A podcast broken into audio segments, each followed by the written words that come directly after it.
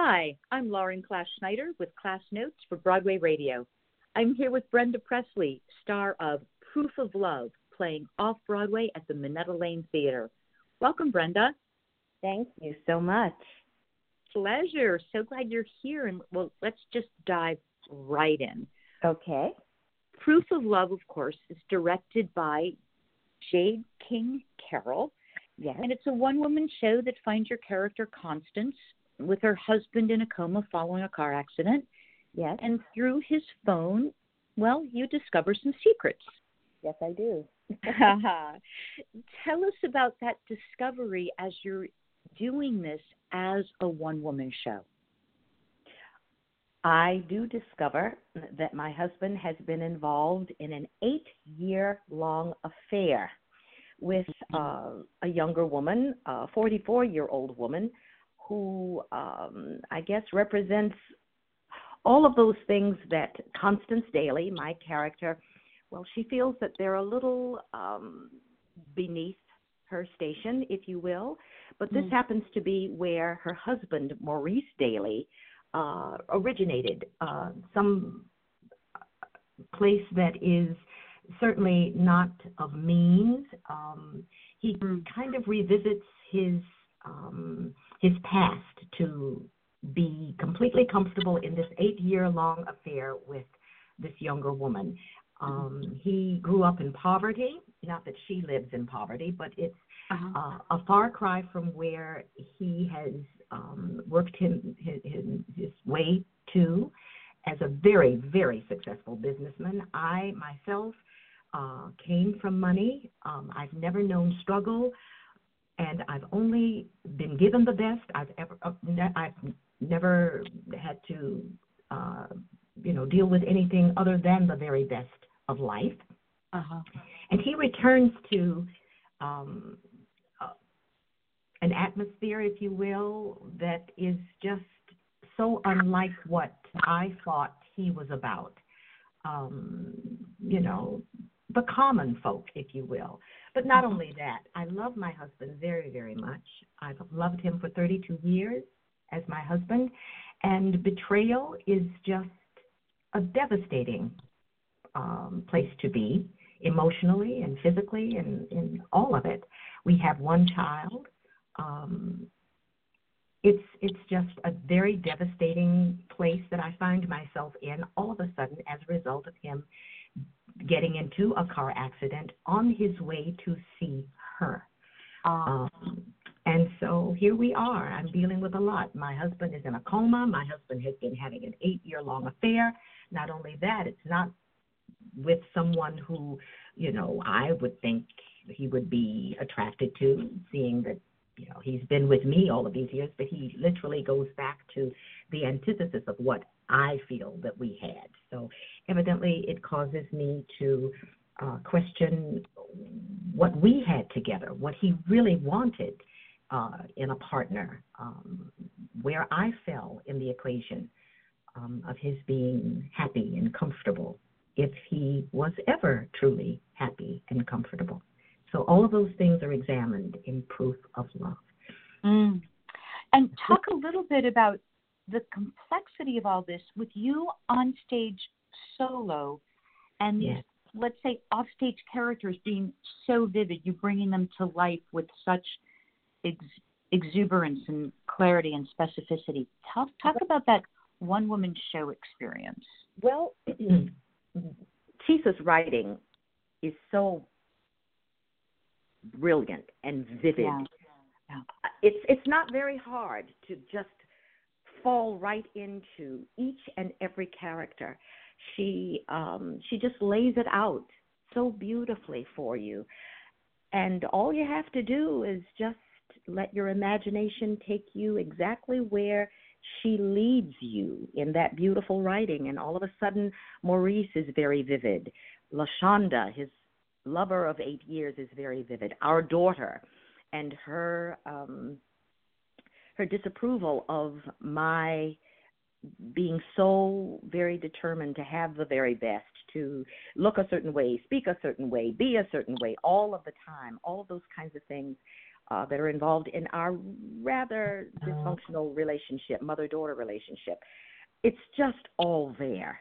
And you just commit yourself to that beautiful um, text that Chisa has laid out for you. And it's it's right there at my fingertips, mm. thankfully. And it has really uh, started now that I've I've had a chance to really settle in a little bit.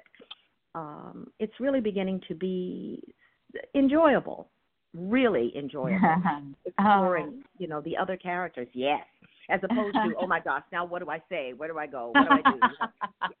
I, and, and, there has and been course, a lot of that. Talk about the process of a, a one woman show. I've never done anything like this before. I've always marveled at even friends doing club acts. It's like, how yeah. on earth do they get up there and you sing and you talk and you know you're entertaining for you know your guests and the audience for all of that time. But um, with this particular uh, work, I do have those other people on stage with me, and I run to them now. Um, it's it's really been it's starting to really be enjoyable. Yeah, to invite them in. Uh-huh. Um, uh-huh as I go along, you know, with the uh, 70 some minutes of the play. Yeah. we're so, so happy for you with that process. And we're talking about about playwright Chisa Hutchinson's yes. work and how she also she makes a point of highlighting differences between Constance, your character, an yes. upper class woman of color, and you know, Lashonda, the other woman. Yes. what have you what do you take away with her writing about how how this playwright explores these themes? Well, it's a very real thing. I, I I'm well with with any um ethnicity, uh, you know, you have people who are on certain rungs of the ladder, and sometimes we tend to um, um, differentiate. It's not a good thing, but our differences are sometimes, um, you know, really acknowledged in a way that may not be uh, absolutely fair, but uh, people do tend to put themselves in a certain class, literally and figuratively speaking, and those who are not in that certain class are just not. And we don't tend to uh, so associate ourselves with them or their way of approaching life and you know all of those kinds of things. And it happens. It's a very real thing.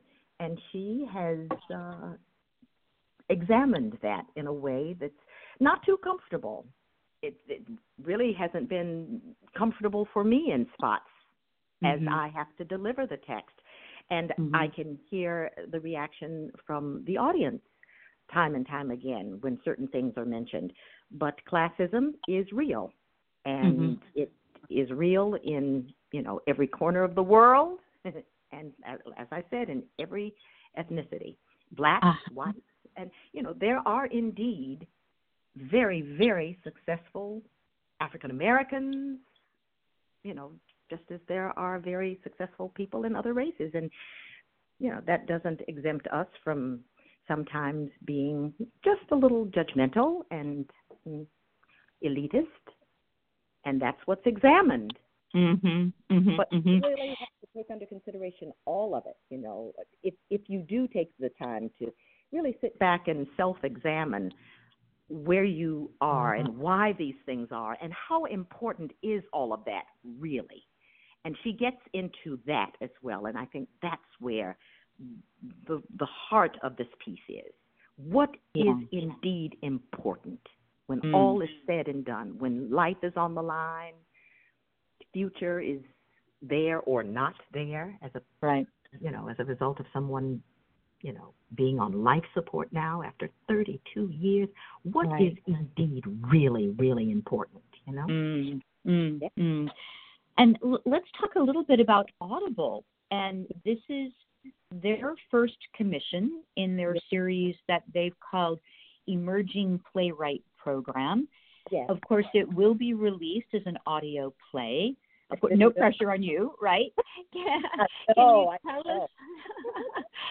tell us a little bit about how the focus of, on theater, literally driven by language and voice, influences the play and perhaps your uh, your performance. Well, I think it's it's a wonderful approach that Audible has taken. Uh huh. Um, you know, we go to the theater all the time. Uh, we're, we're there's a story there, the story, the story, the story. In theater, you're you're watching it, uh, you know, unfold before your eyes. You know, you have all of the spectacle of, of the visual aspect of it, but that story is the thing that is front and center. And so, with uh, Audible presenting it visually and then to have it for listeners, you know, it's I I don't know. I, I think it's just wonderful for them to to do both. And I am absolutely positive that this particular piece, their maiden voyage, if you will, will prove yeah. to be very successful because of the writing. Chisa's writing is it's just so vivid. She brings you right in, and I cannot wait to record it and mm. to see how it lives in that form.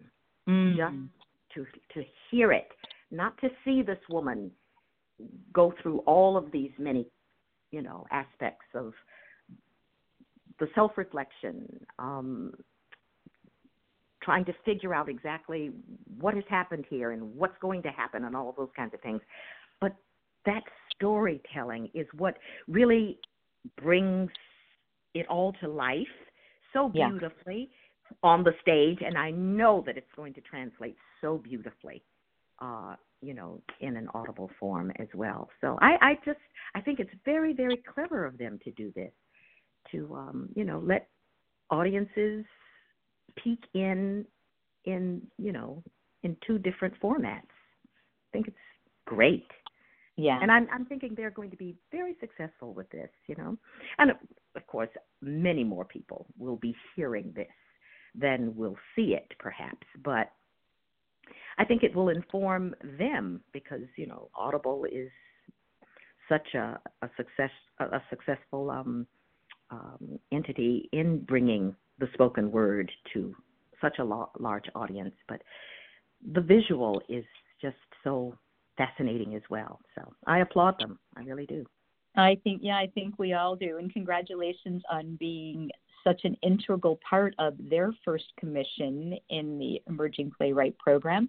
Brenda, I thank you so much for your time. Thank you so I'm, much. I'm Lauren Class Schneider, with Brenda Pressley from Proof of Proof of Love, playing off Broadway at the Minetta Lane Theater through June 16th. Thank you.